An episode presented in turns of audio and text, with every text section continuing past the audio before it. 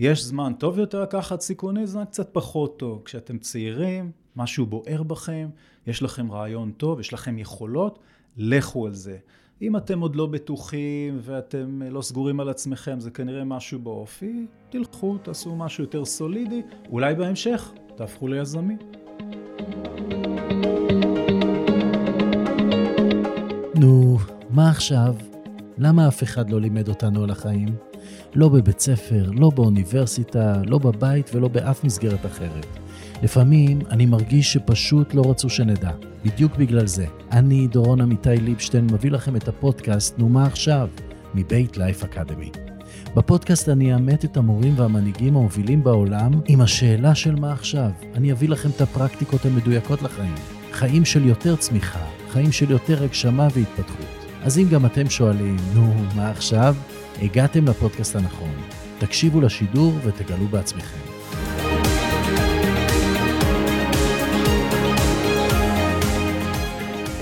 צחי, איזה כיף שאתה פה. תודה, כיף לי. למי שלא מכיר, צחי יזם, משקיע, מנטור עסקי, מנטור של השקעות, ומלמד פה באקדמיה לחיים. בוקר טוב. בוקר אור. אף על פי שאתם תשמעו את זה מתי שאתם רוצים, במהלך היום, כל היום. השאלה שאני אוהב לפתוח איתה תמיד, זה מה עכשיו? עכשיו, עכשיו. עכשיו. עכשיו זה החיים. האמת שהחיים זה רגעים של עכשווים. אה, ברמה האישית אני משתדל לעשות באמת את אה, דברים שאני אוהב. זה מאוד מאוד חשוב לי, במיוחד בשנים האחרונות, בטח נגיע לזה, עשיתי איזשהו שינוי, כבר יותר מחמש שנים, חמש, כמעט שש שנים. אני עושה הרבה דברים שאני אוהב, ואני מדגיש עושה, כי עשייה זה דבר מאוד מאוד חשוב. ברמה הגלובלית יש ברדק רציני, אבל נראה לי שפחות נדבר. אולי כן בעצם, בהקשר של כן. השקעות. חשוב, חשוב לדבר על כן. הכל, אבל uh, לא תמיד היית בתחום הזה. כן, היית יזם אולי בנשמה. נכון. ו... אבל היית שכיר, והיית בחברות uh, שונות, מהייטק ועד uh, uh, חברות כמו דן אנד ברדסטריט. נכון. Uh, איך בעצם התחילה הקריירה שלך? אז אני די אה, חונכתי, ל... די דומה להרבה אנשים, למה שנקרא להיכנס לעולם של קריירה, עבודה. האמת שהייתי שכיר רוב החיים שלי, עד לפני חמש וחצי שנים. האמת שהתחלתי בכלל, אה, עשיתי איזשהו טיול גדול אחרי צבא, שלוש שנים הייתי בחו"ל. אה, משהו ש... מעניין בתוך החו"ל זה יפן? יפן זה מאוד מעניין בתוך החו"ל. מתוך השלוש שנים הייתי שנה וחצי, גרתי ביפן. אה, התאמנתי ביפן, אה, דיברתי יפנית, אני ככה מאוד מאוד התאהבתי ביפן. אה, האמת תקופה מדהימה, אולי היה לנו זמן לדבר עליה. בטח. וזה באמת היה חו"ל. כשחזרתי, האמת בכלל חזרתי כי חונכתי להשכלה, חונכתי לזה שצריך ללמוד, צריך לעשות תואר, צריך להיכנס ל... לעולם הזה של העבודה, של שכירות, וזה מה שהחזיר אותי לארץ. ואז חזרתי ללמוד, עשיתי תואר ראשון, ואז התחלתי את ה, מה שנקרא את הקריירה שלי כשכיר. אה, אני למדתי כלכלה תואר ראשון, ואמרתי, טוב, בואו בוא נתחיל לעבוד ונראה איך מתגלגלים. הרמת להנחתה כי היום חבר'ה צעירים שואלים את עצמם, האם צריך ללמוד באוניברסיטה? האם זה נותן משהו? האם האוניברסיטה באמת מלמדת את האמת על כלכלה, כשהיא מלמדת אותנו על אה, יש ביקוש גדול מהיצע, כלכלת חסר? כן. היית חוזר על זה? היית לומד היום באוניברסיטה שוב? הייתי לומד באוניברסיטה שוב, זה מאוד מרחיב את הידע, זה מלמד אותך גם איך לחשוב, אבל יש פער גדול בין מה שאנחנו לומדים לבין מה שקורה בשטח. האקדמיה לחיים מנסה לצמצם את הפער הזה. או לתת אלטרנטיבה. או לתת אלטרנטיבה, חד משמעית. כי מה שאתה מלמד היום, לא מלמדים בשום מקום אחר. לא מלמדים. לא באוניברסיטה, לא בבית ספר, לא בחיים, לא בבית, לא אצל ההורים. נכון מאוד. ואתה אומר, התחלת כמו כולנו. התחלת שכיר, איך הייתה ההתקדמות שלך בקריירה? האמת שהייתה לי קריירה מאוד מאוד מעניינת. אמ, התחלתי שם, חברה שנקראת דן אנד ברדסטריט, אני לא יודע אם אנשים מכירים, פעם זה היה אימפריה, זו חברה, חברה מאוד מאוד גדולה, גלובלית. דרך אגב, היא קיימת איזה מעל 180 שנה. אתה מכיר עוד חברות כאלה? ממש לא. אני גם לא. אפילו בנצח נבנו, הם לא נשארו בדיוק. 180 שנה, ופעם אם אתה לא בדן אנד ברדסטריט, אתה לא ברשימה, לא נחשב. נכון, נכון. היום קצת פחות, אבל אז היה אימפריה. דרך אגב, ארבעה נשיאי ארצות הברית עבדו בדן אנד ברדסטריט. וואו. שת- שתבין יש איזה לך מסורת. סיכוי, יש לך סיכוי. כן. Uh, בכל מקרה, התחלתי שם ככלכלן, uh, מתחיל, אנליסט, והאמת שהתקדמתי מהר מאוד, והפכתי להיות מנהל המחלקה הכלכלית, כלכלן ראשי, זה בעצם מחלקה לניתוח עסקים, uh, עבודה מאוד מאוד מעניינת, אתה מסתכל ככה על המשק מלמעלה, מנתח חברות, נפגש עם המנהלים הבכירים ביותר במשק, נותן ייעוץ למשרדי ממשלה, משרד האוצר, אפילו עשינו כמה עבודות למשרד ראש הממשלה, מאוד מאוד מעניין. ואתה רוצה לדעת מה היה בהמשך? ברור, ברור. בהמשך. כמה אז- שנים סך הכל היית בדן אנד ברדסטריט? הייתי חמש שנים, חמש שנים. כן, מתוכם שנתיים, בעצם שלוש, שלוש שנים כמנהל המחלקה הכלכלית. אה, באמת עשינו שם פרויקטים מדהימים, ו... אבל שם היית, קודם כל זה מקום העבודה הראשון שלי, ושם הייתי, נקרא לזה יועץ. ומאוד ככה רציתי לעשות, לעשות בעצמך. לרדת למגרש, כי יועץ אתה, זה סבבה, אבל רציתי לרדת למגרש, כמו שאתה אומר, לשחק ולעשות עסקים, ומשם התחלתי בעצם קריירה של סטארט-אפ. זאת אומרת, אני ממש, אחרי זה, את הקריירה של הסטארט-אפים שלי, עברתי לנהל חברות. אה, חברה ראשונה בתחום שוק ההון, אה, חברה שמשלבת טכנולוגיה ואספקת מידע עסקי על שוק ההון הישראלי, אחר כך חברת טכנולוגיה גלובלית שעושה איזה, אני לא רוצה את הצופים יותר מדי להלאות, אבל טכנולוגיה מאוד מאוד מעניינת לשימושים אזרחיים וצבאיים. והסטארט-אפ השלישי דווקא היה הכי מעניין, זה היה בימי בועת הדוט קום. אה, בעצם חברה שעושה מה שעליבאבא עושה היום. וואו. היינו מתחרים של עליבאבא בימים הראשונים, מדבר איתך על שנת 99, 2000, 2001, ימי ה dot com, מה שנקרא, וחברה מאוד מאוד מעניינת, גלובלית. אה, היו לנו שני מתחרים, עליבאבא וחברה שנקראת גלובל סורסס, שהם קצת היו טיפה לפנינו. מרתק מה שעשינו אז. והסוף של הסטארט-אפ הזה הוא? הסוף שהוא נסגר, כמו 99 אחוז מחברות... בתקופה הזאת של הבועה. נכון, מחברות ה dot com. אבל פשוט למדת הכי הרבה מזה, נכון? למדתי הכי הרבה. אם אתה צריך ככה לזקק לנו את השיעור הפרקטי הראשון, שאותו אפשר לקחת מהתקופה הזאת של הסטארט-אפ, מה הוא? האמת שזה שיעור, אה, שיעור חזק מאוד. קודם כל צריך להבין שהזדמנויות אה, קורות, אבל הן לא נשארות להרבה זמן. כשיש הזדמנות, לנצל אותה. לא לחכות, לא להתמהמה, אולי יהיה יותר טוב, אנחנו מדברים היום על פומו או פובו, לא יהיה יותר טוב, יכול להיות שזה כבר לא יקרה, תנצל אותה. ואני אדבר בעיקר בהקשר של גיוס כספים. היום אני מלווה יזמים, ואני אומר להם, תקשיבו, יש לכם הזדמנות לגייס, לא לחכות, לא, זה יהיה יותר קוראים טוב. לזה לגייס כשאנחנו לא יכולים, לא כשצריכים. בדיוק. מכיוון שכשאנחנו צריכים, אנחנו כבר הרבה פחות סקסים, והחברה שלך, כמו הרבה חברות באותה תקופה, מטה קפה ואחרים, שהיו שווים אה, מאות מיליונים, בסופו של דבר, אם לא ניצלו את ההזדמנות. אני זוכר אז מטה קפה, מייקרוסופט רצה לקנות אותה ב-250 מיליון, וכמה חודשים אחר כך זה כבר לא היה שווה כלום וזה נסגר. זהו, אני פתאום חושב על זה שגם אתה, גם אתה היית בתקופה הזאת, אתה מכיר את זה טוב. לגמרי, אבל הייתי, הייתי בצד השני, בצד של המשקיע, בצד של הרוכש, מייקרוסופט, שלקחה אז את הוטמייל, ו- נכון. וווב TV ועוד הרבה חברות, וזה היה זמן טוב להשקיע בתקופה הזאת, זה מכיוון שהיו מדהים. המון מציאות גם. נכון, נכון, זה היה זמן מדהים, אבל הגענו לאוקטובר 2000, ואז המציאות השתנתה ביום, ממש. אני זוכר שהסתובבתי, ב... זאת אומרת, אני הובלתי את גיוסי הכספים, היינו בלונדון, בארצות הברית, בארץ, לא עזר שום דבר. אתם חברת אינטרנט, אנחנו לא יודעים מה יהיה, המודל העסקי אין אז מודל, אין מודל לא עסקי. היה ברור. מודל של פרימיום, מודל לא כן, ברור. לא ברור. אבל uh, החבר'ה ששרדו את, uh, את הבועה, את עליבא- 2000-2001, תראה איפה הם היום. עליבאבא, אחת מחברות הסחר החזקות ביותר, גדולות ביותר, בסך הכל הקדימו אותנו בחצי שנה. אה, גייסו כסף, נדמה לי כולה 20 מיליון דולר, משהו כמו חצי שנה לפנינו. הם יכלו לחצות את המשבר הזה, ואז כל חברה שהחזיקה באמת, עברה את המשבר והחזיקה עוד שנה-שנתיים, המריאה. הרבה אנשים, בייחוד צעירים, שואלים את עצמם היום אה, ללכת להיות יזם, כי הם אה, מובלים על ידי ההזדמנות והכסף ומה שזה יכול לאפשר להם, mm-hmm.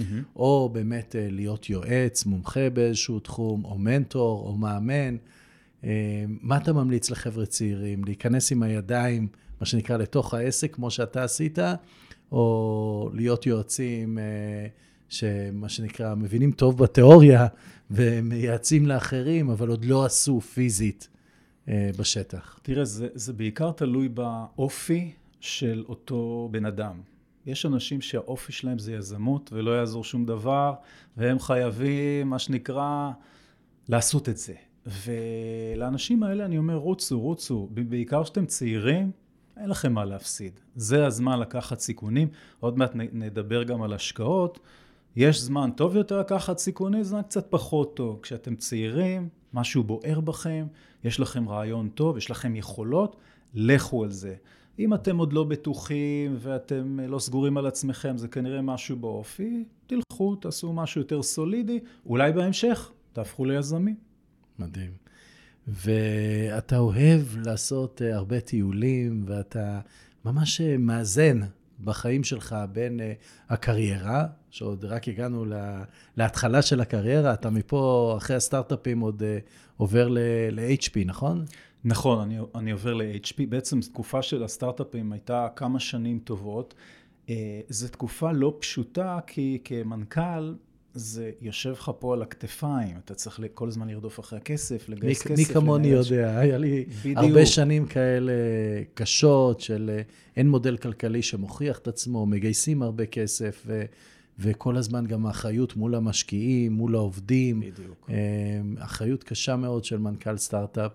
ועשית נכון. את זה כמה שנים, שוחק אה, מאוד, מעייף זה... מאוד. נכון. אבל ש... גם ה-opportunity, ההזדמנות היא מאוד מאוד גדולה. לגמרי, וזה גם היה בזמן טוב, בגיל מתאים, אה, מאוד רציתי את זה אחרי היועץ, כן? פתאום לעשות את הדברים בעצמי, עכשיו זה גם סטארט-אפים גלובליים, אז אתה מסתובב בעולם, פוגש אנשים, נפתח לי הזדמנויות. מרתק, מעניין, מלמד, אבל אמרתי כאילו, וואו, זה נהיה כבר עמוס מדי. ואז אמרתי, אולי אני אכנס לעולם הקורפורט, שגם אותו אתה מכיר טוב מאוד. אה, שתי חברות... ולא סתם, קורפורט הייטק, מה שנקרא. בדיוק. אה, חברת HP. אה, האמת היא שכדי להיכנס ל-HP הייתי צריך לרדת ב... בתפקיד שלי, אבל אמרתי, זה בסדר, לפעמים אתה עושה צעדים אסטרטגיים, ירידה לצורך עלייה, אני נכון, מאוד שמח על ה... זה כלי פרקטי שני מאוד מאוד חשוב, להבין שלפעמים... אה, בתכנון הקריירה, ומעט מאוד אנשים מתכננים קריירה או מנהלים את הקריירה. הרבה פעמים זו הזדמנות שמגיעה ואומרים כן או אומרים לא, אבל פה אה, בשביל ללמוד איך זה עובד בארגונים גדולים, אתה עושה step down מתפקיד של מנכ"ל שקובע, ואתה נכנס uh, לתפקיד אחר. נכון. אבל אתה לומד איך זה עובד בארגונים גדולים, גלובליים, שמגלגלים מיליארדים של דולרים. לגמרי. אני חושב שלמדתי המון ב-HP. כמו שאתה אומר, התהליכים ב corporates האלה, הם כבר עברו כל כך הרבה, נקרא לזה תהליכים של התייעלות, ואתה באמת לומד הרבה מאוד. גם נחשפתי לתחום חדש, גרפיק ארטס, שלא הכרתי קודם. היה מרתק, אה, גם שם עשיתי כמה וכמה תפקידים, והאמת שהתחלתי קצת נמוך, אבל התקדמתי די מהר. בסוף עשיתי כמה תפקידים מאוד מעניינים, זה היה חטיבות גלובליות, זאת אומרת, זה לא הייתה פעילות, רוב הפעילות הייתה בחו"ל בעצם, מול לקוחות בחו"ל, שותפים, ספקים וכדומה. אה, בתפקיד האחרון הגעתי להיות סמנכ"ל שיווק ופיתוח עסקי בחטיבת סייטקס. סייטקס, השם סייטקס בטח מוכר להרבה בוודאי, אנשים. בוודאי, מה זה? זה ההיסטוריה, ההיסטוריה של ישראל ושל הסיליקון... הסטארט-אפים, זה הסטארט-אפ, ההצלחה הכי גדולה הראשונה של ישראל. נכון, כן. נכון.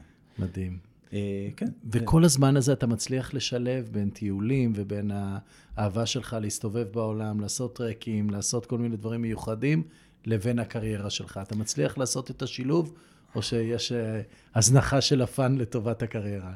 זה, זה שאלת המיליון דולר, התשובה היא שלא. לא הצלחתי, לא הצלחתי. יכול להיות שזה משהו באופי שלי, יכול להיות שזה משהו בתפקידים שלקחתי על עצמי, ויכול להיות ששילוב של השניים, כנראה שזה השילוב. לא, לא הצלחתי, אה, הרגשתי שאני עובד אה, מבוקר עד לילה. אה, דרך אגב, מאוד נהניתי מהעבודה, עשיתי דברים משמעותיים, במיוחד, מה זה משמעותי? אתה, אתה יוצק את המשמעות לדברים שאתה עושה, וגם מאוד נהניתי, אבל הרגשתי שהזמן עובר ואני לא מספיק לעשות דברים שאני רוצה. זמן, מילת המפתח זה זמן. כן. זמן, והייתי אומר גם משאבים, מכיוון שהרבה הרבה מהצופים שלנו, מהשומעים שלנו, עכשיו אומרים לעצמם, אני מרגיש או מרגישה מה שאתה הרגשת. נכון. הפספוס הזה, החיים עוברים מאוד מאוד מהר. מהר. אני משקיע הרבה בקריירה, אני מתקדם, אבל זה לא מוביל אותי בסוף אה, לשום מקום. ודווקא הנקודה הזאת היא נקודה מאוד מאוד חשובה, התסכול, ההרגשה של חוסר מיצוי, הבעירה הפנימית הזאת, היא מה שמביאה אותנו לעשות שינוי בחיים, שינוי בקריירה. הרבה פעמים זה לא רק בקריירה, זה גם במשפחה וגם בהרבה נכון. תחומים אחרים, כי אנחנו מרגישים שכאילו איבדנו את הדרך. נכון. הלכנו בדרך הקונבנציונלית, שכולם uh, מדברים עליה, של לימודים, של עבודה, של לעשות כסף וכולי, אבל בעצם יום אחד אנחנו מתעוררים איפשהו בין 40 ל-50, ומבינים שבעצם זה לא הוביל אותנו לשום מקום, ואנחנו רחוקים מהייעוד שלנו, והפכנו להיות עבדים של השיטה. זה בדיוק זה, הזכרת שני, שני דברים, זמן ומשאבים. אה, אני, אני רוצה אולי באמת לדבר על הטריגר שהוביל אותי, פתאום נפל לי איזשהו, איזשהו אסימון, שמשהו משהו צריך להשתנות. אז אני דווקא רוצה להתחיל ביום הראשון שלי אה, בעבודה כשכיר, כאילו זה ממש בתחילת הדרך. אני מגיע למקום העבודה, כאילו התחלתי יחסית מאוחר, כי הייתי הרבה זמן בחו"ל mm-hmm. ולמדתי, התחלתי יחסית מאוחר. אני מגיע למקום עבודה כאחד האדם, מה שנקרא עבודה של גדולים. זאת אומרת, אתה, אתה מבין שאוקיי, אתה נכנס למסלול. והיום הראשון היה מעניין, מרתק, וכאילו סביבה חדשה, ואנשים חדשים, ותחום חדש, ואני נחשף לעולם העסקים הישראלי, ומאוד מאוד... ובאמת, בסוף היום אני, אני יוצא ממקום העבודה, ואני רואה חושך. Hmm. אני אומר, וואו, מה זה? באתי באור, יצאתי בחושך, עבר יום. נגמר היום. נגמר היום. ביום השני, אותו דבר. כבר אז אמרתי לעצמי, וואו, מה, מה, מה קורה פה? זה הולך להיות ככה... כל עד, החיים. עד גיל 67? אה, אז, אז, אז משהו שם, משהו שם זה, אבל אמרתי, תשמע, בוא, אתה... אתה אה, בתחילת אתה, הדרך. אתה, כן, כאילו... ככה זה, זה עובד. ככה זה עובד, ככה זה עובד. והפעם השנייה היה בעצם שילוב של שני דברים. לאבא שלי התגלה סרטן באיזשהו שלב, והייתה איזו תקופה מאוד ככה לא פשוטה, שליווינו אותו כמה חודשים, סוף דרכו, וזה מערער לך את העולם. ואתה מבין שהזמן הוא שאול, והזמן רץ, וכאילו, צריך, צריך, אין הרבה זמן, ו- ו- ויש מלא דברים שאנחנו רוצים לעשות, וזה ערער אותי. לזה אירוע מכונן. אירוע מכונן. אירוע של פרידה מאבא. מתי זה היה? באיזה שנה?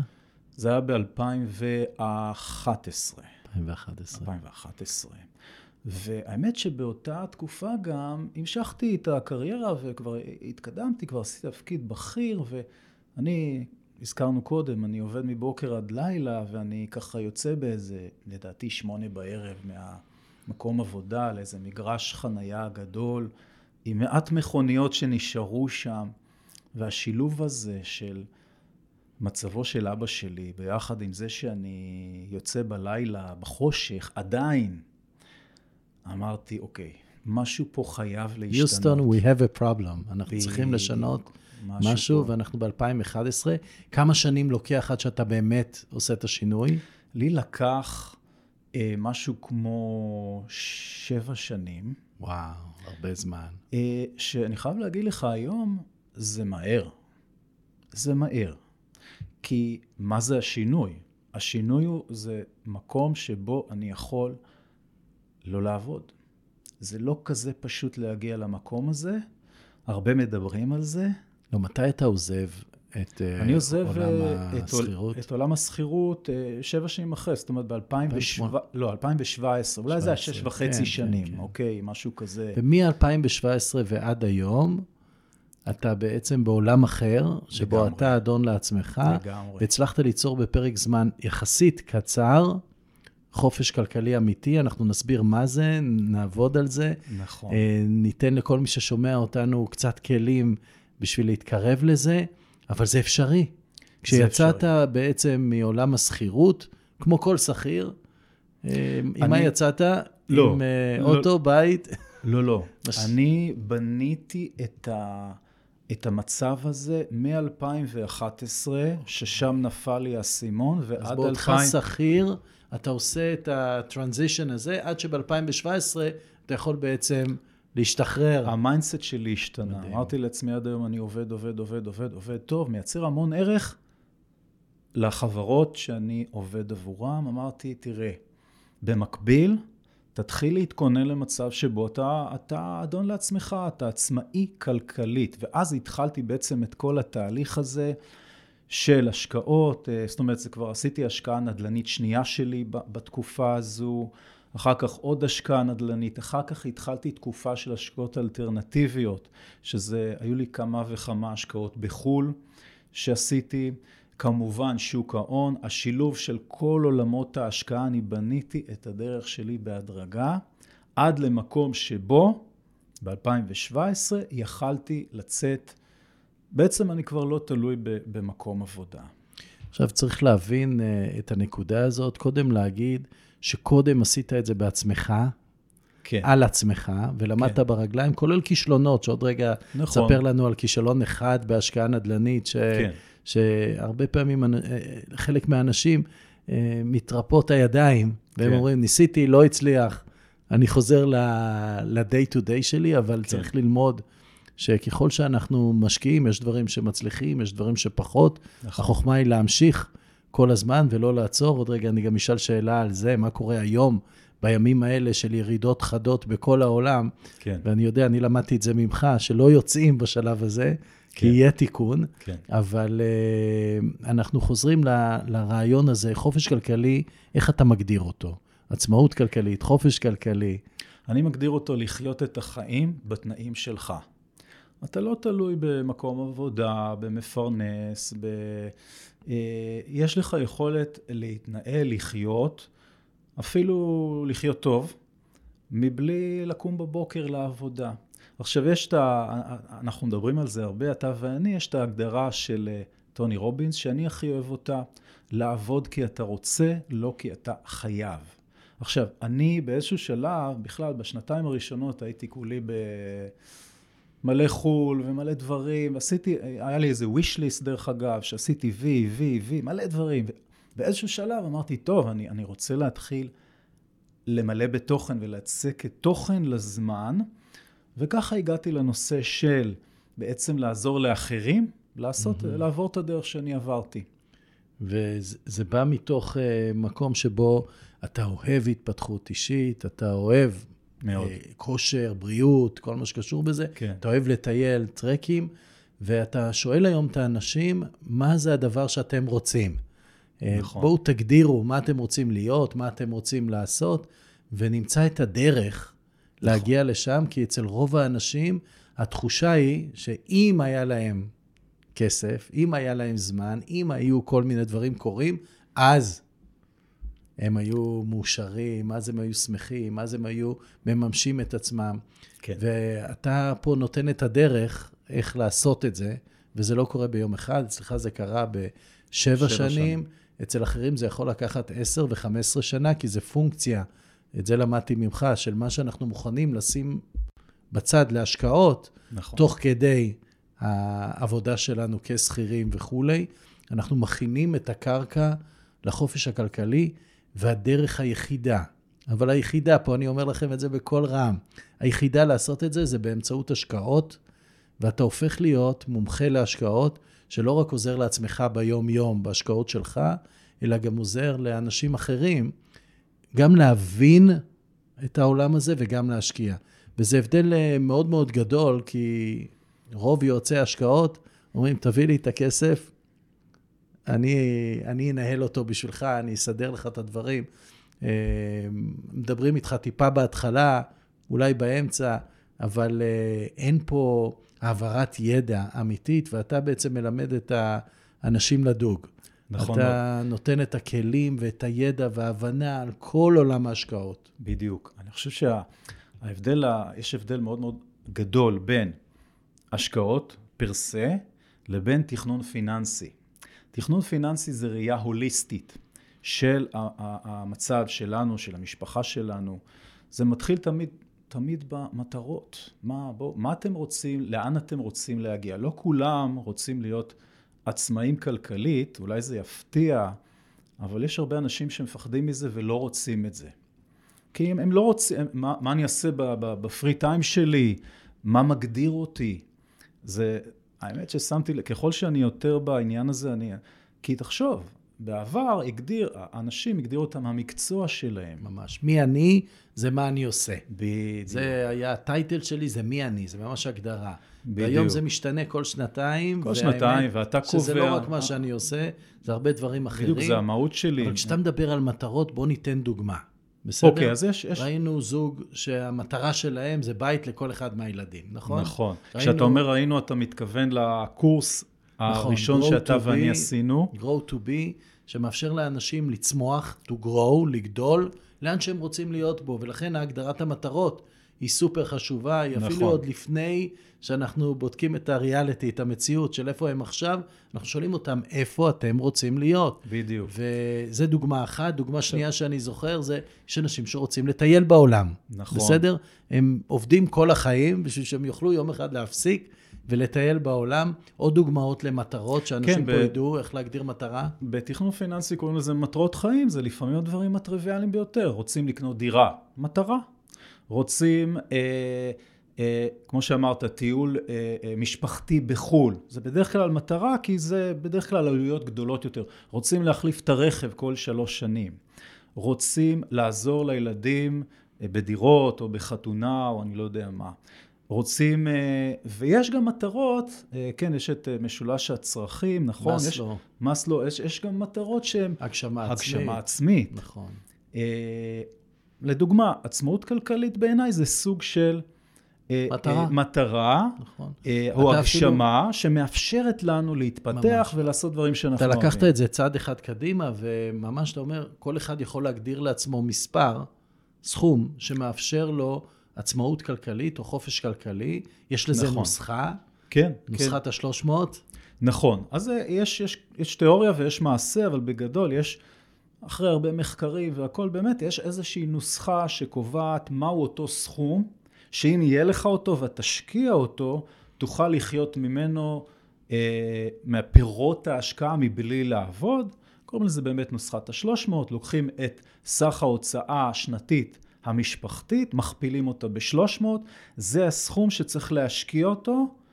איך להשקיע וכולי, אנחנו מלמדים בקורס שלנו, ואז אפשר לחיות מזה, זה ברמה התיאורטית. בפרקטיקה זה קצת שונה, כי כשכבר הגענו לסכום הזה, בדרך כלל יש לנו עוד נכסים. אולי יש לנו את הדירה שאנחנו גרים בה, או את הבית. אולי יש לנו קצת, לא אולי, בטוח יש לנו קצת חסכונות פנסיונים. יש לנו עוד כמה דברים שחסכנו, ולכן צריך לעשות נעשה, תוכנית. נעשה את זה פרקטי לכל מי ששומע אותנו, ואני מקווה שהבנתי את הנוסחה.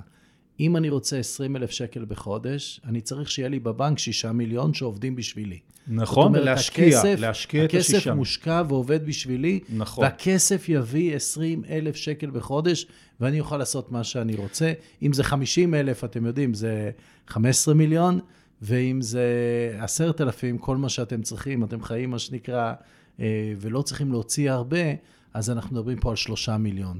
זאת אומרת, נכון, זה זה. אבל אני רוצה טיפה לסייג את זה, כי אני כל הזמן אומר זה ברמה התיאורטית. כי שוק ההון עולה, יורד, במיוחד, עוד מעט אולי נגיע לזה. מצב השווקים היום באמת, אני לא זוכר כמותו בעשרות שנים האחרונות, ולכן זה לא תמיד, זה לא עובד ככה ש... כל שנה התיק עולה, אפשר למשוך ממנו. זה טיפה יותר מורכב, יש תקופות שצריך למשוך טיפה פחות, יש תקופות שאפשר למשוך טיפה יותר. רצוי שזה לא יהיה אה, תיק שהוא רק בשוק ההון, אלא שהוא יהיה מבוזר. בכלל, נושא של פיזור וביזור, או גיוון, פיזור וגיוון של תיקי השקעות מאוד מאוד חשוב, כי יש נכסים שהם תנודתיים, יש נכסים יותר יציבים, רצוי לפזר אותם. גם על הנושא הזה שנקרא הקצאת נכסים, אנחנו מלמדים בקורס שלנו. אז עוד פעם, אה, משהו פרקטי, וזה מאוד מאוד חשוב לכל מי ששומע אותנו. שנה שעברה היה עלייה מאוד מאוד גדולה, ואנשים הרוויחו 15 אחוז, 18 אחוז, 12 אחוז, אה, באמת יוצא דופן, תשואה מאוד מאוד גבוהה, בייחוד שהריבית בשוק הייתה כמעט אפס. השנה הזאת כנראה אנשים מפסידים כשמדובר בשוק ההון, אבל גם הנדל"ן די נעצר. בעצם השוק כולו, שוק ההשקעות, הוא אחר, השנה לעומת שנה שעברה, אבל כשמסתכלים על זה לאורך שנים, לאורך 100 שנה, לאורך 20 שנה, גם לאורך 5 שנים וגם לאורך 3 שנים, זה עדיין חיובי, וכל הנוסחאות האלה עובדות, אפילו שהעולם משתנה לנו מול העיניים. אז הנה, נתת בדיוק את התקופה הזאת שהיא מאוד מאוד מעניינת, כי רק לפני שנה שוק ההון היה בשיא. באמת, כל מי שהשקיע בעשר שנים או 11 שנים עד לפני שנה, הוא פשוט כל הזמן הרוויח, וזה היה מדהים, וכולם uh, התלהבו משוק ההון, ואז בא בום, וכנראה שהוא לא נגמר, ונפילה של עשרות אחוזים, ואנשים... מצד שני, אנשים שהיה להם לא רק כספים בשוק ההון, אלא גם נדל"ן בישראל, mm-hmm. תחשוב, הנדל"ן בישראל עלה בכמעט 20 אחוז בשנה האחרונה. זה מטורף. זאת אומרת, מי שהיה לו פיזור, כן? היה לו גם שוק ההון וגם נדל"ן, אז שוק ההון אמנם ירד בשנה האחרונה, אבל הנדל"ן עלה בשנה האחרונה, ואז הם הצליחו לייצר לעצמם תשואה יפה בסך הכל. וזה המשמעות של גיוון בנכסים. אנחנו רוצים גם נדל"ן וגם נכסים אלטרנטיביים וגם השקעות בשוק ההון, שגם אותם צריך לפזר. צריך ללמוד את זה. זה, זה, זה מרתק, ואני חייב להגיד שבקורס הראשון היו גברים ונשים ואנשים ונשים שבכלל היו באנטגוניזם. נכון. כלפי כסף ומספרים, ולהסתכל על הדוחות, ובסוף הקורס הזה הם התלהבו. נכון. ואהבו את הרעיון הזה של כסף והשקעות, וזה הפך להיות משהו שמחבר בין זוגות במקום לפריד ולגרום להרבה קלאשים אה, ומלחמות קטנות אה, סביב הנושא של הכסף. החוסר ידע, הבורות, ראינו את זה מאוד מאוד חזק, יוצר המון טעויות. נכון. שאנשים עושים כל הזמן. נכון. ראינו מישהי מאוד קרובה לי, הבת שלי, שבמהלך הקורס בעצם פדתה אה, קרן אה, פנסיה שלה, שהיא לא הייתה צריכה את הכסף, והיא קיבלה באותו רגע איזה 20 אלף שקל, אבל לאורך שנים היא הפסידה 300 אלף שקל. בדיוק. והלימוד הזה, כמו שאמרנו, לא עושים אותו בשום מקום אחר, היא לא יכלה לדעת את זה.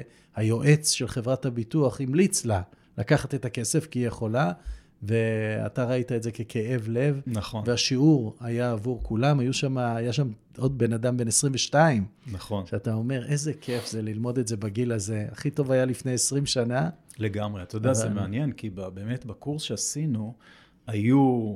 אמנם רוב האנשים היו ככה באמצע החיים, נקרא לזה 35-55, אבל כן היו גם צעירים וגם מבוגרים. אנשים שכבר אה, באמת אה, אה, בפנסיה, מבוגרים. וכל אחד למד, וכל אחד קיבל מה נכון לזמן שלו, והאמת שצריך לעשות דברים שונים, בגילאים שונים. ונתת דוגמה אה, אה, על הפעולה הקטנה הזאת שהיא עשתה הבת שלך. תשמע, זה, זה קורה לכולם. אנשים פודים, את המושכים פיצויים, או בוחרים מסלולים לא נכונים, באמת עושים, או מוכרים... פשוט לא יודעים, לא, לא יודעים. יודעים מה הם עושים בכספי הפנסיה שלהם, משלמים אה, אה, עמלות נכון. מאוד מאוד גבוהות, ואין להם מושג מה קורה, והם לא יודעים. שזה בשליטה שלהם, ושהם יכולים ללמוד על זה בקורס של עשרה שבועות, ארבע שעות אה, כל מפגש. ללמוד ולדעת ולהתאהב בדבר הזה שנקרא השקעות וכסף, ולא לראות בו את מה שהם ראו בו קודם, בדיוק. אה, כסף וואטאבר, מזוהם, משחית, אה, כן. אה, לא בשבילי, אה, עזוב אותי מזה, נכון. אלא פשוט להבין מה הכסף מאפשר, והכסף מאפשר השגת המטרות. בדיוק, וזה זה העניין. זאת אומרת, לפעמים בכמה החלטות טובות, או בהימנעות מכמה שגיאות, זה, זה באמת, זה, זה שווה לפחות כמה מאות אלפי שקלים, ולמי שנגיד יש לו משכורות גבוהות והכנסה טובה והכול, זה, זה יכול להיות שווה הרבה יותר, ו, והמשמעות היא להשיג את המטרות של החיים שלנו, ולפעמים לממש חלומות. נכון. וקראנו לזה, צחי, grow to be, כי אחרי הגדרת מטרות באה המציאות. להבין איפה אנחנו עכשיו באמת, כולם מופתעים כשהם מסתכלים על המציאות. לפעמים מופתעים לטובה, רוב המקרים מופתעים לרעה, כי רואים שבעצם נכון. ההוצאות שלנו הן כל כך גדולות, ואנחנו לא מצליחים לאורך שנים לחסוך כסף, אבל אם היינו שמים את הכסף הראשון בחיסכון, היינו מסתדרים עם הוצאות פחותות, או היינו מביאים יותר הכנסות, וברגע שאנחנו מבינים את הדבר הזה של איפה אנחנו עכשיו ואיפה אנחנו רוצים להיות, מה המציאות שלנו, כמה אנחנו שווים היום, מה אנחנו מכניסים, מה אנחנו מוציאים, רק לראות את זה, אנחנו מקבלים המון תובנות, ואז כשיש לנו את הפער הזה, אנחנו יכולים לבנות תוכנית, וזה המהות של העבודה איתך, לבנות תוכנית, לבנות אקסל, לבנות דרך להגיע מאיפה שאנחנו היום לאיפה שאנחנו רוצים להיות. נכון. ולחלקנו זה ייקח חמש שנים, לחלקנו עשר שנים, לחלקנו שבע שנים כמו שזה לקח לך, וגם עשרים שנה, אבל תחשבו רק דבר אחד, וזה מאוד חשוב. אם תלכו בדרך הזאת ותעשו את העבודה ותשקיעו, אתם תגיעו לשם. ואם לא תעשו את זה, אין מצב שתגיעו. כן. התוכנית הזאת שהכסף יבוא מלוטו, טוטו, ירושה זה לא, אה, וכולי. זה לא תוכנית, אבל אני כן רוצה בכל זאת משהו אחד. אה, תראה, לא כל אחד יגיע לעצמאות כלכלית בגיל 40 או בגיל 50. אנחנו צריכים לומר את הדברים בצורה, בצורה הוגנת. זה תלוי מה נקודת ההתחלה, זה תלוי כמה הם מרוויחים, זה תלוי בלייפסטייל, איך הם חיים, זה תלוי ב, ביכולת שלהם להשקיע או במוכנות שלהם לקבל או לקחת סיכונים.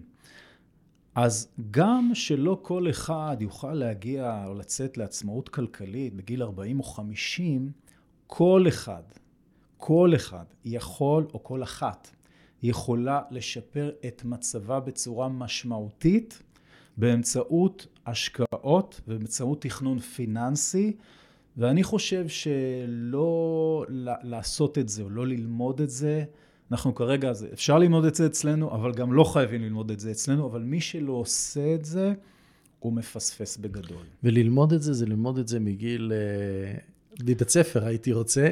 נכון. בחטיבה, בתיכון, אה, אה, לפני צבא, אחרי צבא, ללמוד את זה אפשר גם בגיל 65 ו-67. לגמרי. זה לא מאוחר. ה-O ב-Grow, אחרי שיש לנו מטרות ויש לנו ריאליטי, זה כל האפשרויות, ופה אתה בעצם אומר, זה לא רק דרך אחת. יש כאלה ששמים את כל הביצים בסל אחד, קוראים לו נדל"ן. כן. יש כאלה שרק מניות. ואתה אומר ללמוד על כל האפשרויות ולפזר את ההשקעות, כי זה trade-off. כשהריבית עולה, המניות יורדות, ולהפך, ודבר משפיע על דבר, ואם אנחנו מפוזרים, הסיכון שלנו משתנה. חד משמעית. הקצאת נכסים זה הדבר אולי הכי חשוב, גם לפי מחקרים, רואים ששני שליש ויותר מההצלחה שלנו, מהתשואות שאנחנו משיגים בהשקעות, הם הודות להקצאת נכסים נכונה. תחשוב על כל הנדלניסטים שהשקיעו בארצות הברית לפני 2008, הם פשוט איבדו את הכל. ממש. אז, והיום אנשים יש יצאו מהבית, השאירו את המפתח, כי המשכנתה הייתה גדולה מערך הבית. בדיוק. ואחרים שהשקיעו רק בשוק ההון, ולא חסרים משברים, נכון, גם נכון. בשוק ההון, שגם. אבל ברגע שעושים הקצאת נכסים נכונה, מאוזנת, שמחוברת למטרות, כל אחד יש לו, כל משפחה, כל אחד יש לו מטרות אחרות, אפשר, ומתקדמים ואתה ומשיגים את מלמד היעדים. גם עוד משהו באופציות האלה, באופשנס, שעוד רגע נגיע לוויל, וזה הבחירה והתוכנית שלנו, שנקרא מינוף, של מה זה הלוואה טובה, כן. ואיך אנחנו יכולים לפעמים לקבל הלוואות בתנאים טובים, ולהשקיע במשהו שמייצר תשואה יותר גבוהה, וככה אנחנו נותנים לכסף לעבוד בשבילנו. זה נשמע תיאוריה, אבל זה עובד במציאות. אנשים מקבלים הלוואה ב-3%, ב-5%, ומייצרים באזורים אחרים 8%, אולי 10%, וככה הם בעצם נותנים לכסף לעבוד בשבילהם. נכון. בלי, זה, בלי זה... השקעות זה לא קורה, כמובן שזה מינוף חכם, נכון. ולא סתם לקחת הלוואות בשביל צריכה שוטפת, אבל אנחנו אה, לומדים שיש דרכים שונות להגדיל את ההון שלנו, ורוב המולטי מיליארדרים מינפו את עצמם בצורה מאוד מאוד uh, משמעותית. נכון. והם קראו לזה other people's money. נכון, OPM, נכון. OPM. תראה, זה אחד הכביכול סודות, לא כזה סוד, אבל של באמת אנשי עסקים. בעיקר ב... כשעושים עסקים, עובדים המון המון עם מינוף. אין סיבה לא לעשות את זה גם, ב, נקרא לזה, בכסף האישי. יש personal finance, שזה כן, כל, כל מה שדיברנו עכשיו זה personal finance, זה איך אנחנו בעצם משפרים את המצב של עצמנו. אז מינוף זה אחד הדברים החשובים.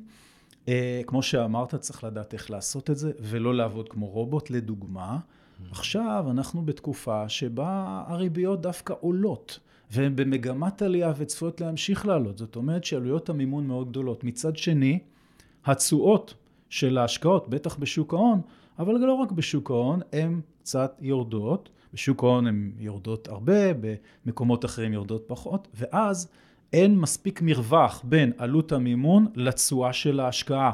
במקרה הזה זה לא נכון למנף. זאת אומרת, צריך לא לעבוד כמו רובוט, צריך קצת להבין את העקרונות. דרך אגב, חשוב לי להדגיש, כל מה שאנחנו מלמדים, לא חייבים רקע אה, פיננסי קודם, אנחנו מלמדים את הכל בגובה העיניים, ואני חושב שהכוח של הקורס שלנו זה הפשטות או ההפשטה של הדברים. לא חייב להיות מומחי השקעות. כמו שאמרנו, ילדים בני 22, פנסיונרים בני 74 היו בקורס הראשון, אה, עקרות בית ואמנים. בסדר? שלא כל נכון. כך אה, אוהבים להתעסק בכסף. וגם הייטקיסטים ש- וגם הייטקיסטים שהיו שלא ו- לא ידעו. ולא יודעים מה לעשות עם הכסף. דרך אגב, זה אולי יפתיע אנשים, אבל אני באופן אישי מכיר אה, סמנכלי כספים בחברות שנסחרות בבורסה בנסדק, שהם אלופים בלטפל בכספים של החברות, ופחות טובים ופחות מבינים, אתה יודע, שיקולי המס ואת המכשירי ההשקעה ואיך משקיעים בשוק ההון, פחות מכירים את זה.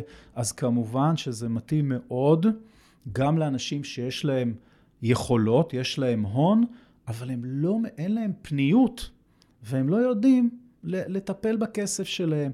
דרך אגב, הנושא הזה של פניות הוא מאוד מאוד חשוב, כי אני מסתכל רגע על המסלול שאני עברתי.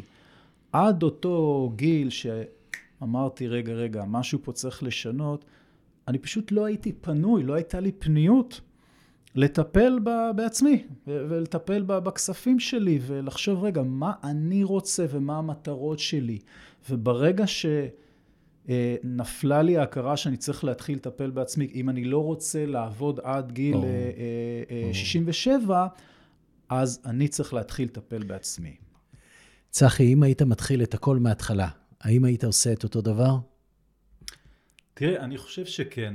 הייתי עושה אותו דבר, אבל הייתי מתחיל להשקיע יותר מוקדם. אתה יודע, הדור של הילדים שלנו, יש להם את המודעות, יש להם את המוטיבציה, ואני רואה כמה הם בתוך העניין. אם הייתה לי את המודעות שיש לבת שלי, או לחברים שלה, או לדור הזה, הייתי מתחיל יותר מוקדם, והייתי עומד ביעדים שלי פשוט יותר מוקדם. אבל בגדול, הדרך שעברתי, אני שלם איתה. אם אנחנו רוצים לסכם, אז מה הם שלושת הנקודות הפרקטיות הכי חשובות שאתה רוצה להעביר הלאה לכל מי ששומע אותנו? סיכום פרקטי שאפשר ממש לקחת לחיים ו... ו- to grow to be, מה שנקרא, לצמוח כדי להיות מה שאנחנו רוצים להיות. מעולה. אז קודם כל, העתיד יבוא. זה אומר שצריך להתנהל כבר היום בצורה אחראית מבחינת הכספים. באופן כללי הייתי אומר, צריך תמיד להוציא פחות ממה שאנחנו מרוויחים ואת ההפרש להשקיע. עדיף להתחיל בגיל מוקדם, מה שאמרנו הרגע, זאת אומרת, כמה שיותר מוקדם בשנות ה-20, אבל גם אם לא עשיתם את זה, תתחילו עכשיו. יש לכם מספיק שנים בשביל לתת לכסף לעבוד. דבר שני זה לעשות מיפוי, מה יש לכם, מה אין לכם, להבין מהי נקודת המוצא ולסמן מטרות. מאוד מאוד חשוב לסמן מטרות, קודם כל זה נותן השראה, זה נותן מוטיבציה, ואם לא תדעו מה אתם רוצים להשיג ותשימו אפילו איזשהו סכום כסף ליד כל מטרה, כי רוב המטרות שלנו הן קשורות בכסף, לא תגיעו לשם. בקיצור, לחיות בצורה אחראית, לחסוך, להשקיע את ההפרש, לסמן מטרות ולהשקיע. מאוד מאוד חשוב להשקיע, לא לוותר על זה, וכמו שדיברנו פה בפודקאסט, אפשר ללמוד את זה. זה לא בשמיים. אתה צודק, אתה צודק לגמרי. ואני רוצה קודם כל אה, להודות לך ולהודות לכם, הקהל שאיתנו, ולהגיד לכם שמי שרוצה להעמיק יותר עם צחי, אז יש פה בעצם שני קורסים ביחד איתך. נכון. אחד זה הקורס Grow to be, שזה, עליו דיברנו היום, וזה כל אחד יכול בכל גיל. ויש לך גם קורס ביחד עם אריה שחורי, שנקרא לפרוס כנפיים בביטחון כלכלי. מדויק. שזה אומר אה, איך לפרוש נכון. כי כולנו, אתה יודע, רוצים מתישהו לפרוש, אבל אם אנחנו לא מתכננים את זה נכון, אנחנו גם לא יכולים לפרוש, וגם כשאנחנו פורשים, אנחנו מתאכזבים לגלות שאין לנו מספיק בשביל לחיות בביטחון כלכלי. אז... אה, בדיוק, חשוב מאוד uh, להתכונן לפרישה, זה לא משהו שעושים ככה כלאחר יד. גם לי לקח זמן, כמו שדיברנו, לקח לי שש וחצי, שבע שנים של השקעות, של התכווננות, של תכנון. ובסוף עשיתי את זה. אם אני עשיתי את זה, אין סיבה שאחרים לא יוכלו לעשות את זה. וגם אם הם לא מתכוונים לפרוש, אלא רק להגשים איזה חלום אחר, או להגשים מטרות אחרות, עדיין חשוב מאוד שידעו מה לעשות ואיך לעשות, ואנחנו נשמח לעזור להם. ולכם אני אומר, אם אה, אהבתם את מה ששמעתם פה, תרגישו חופשי לשתף, לשתף חברים, לשתף משפחה, איך עושים את זה? פשוט share, להעביר את זה הלאה. אז תודה רבה לכם, תודה רבה לך, צחי, וניפגש בקרוב.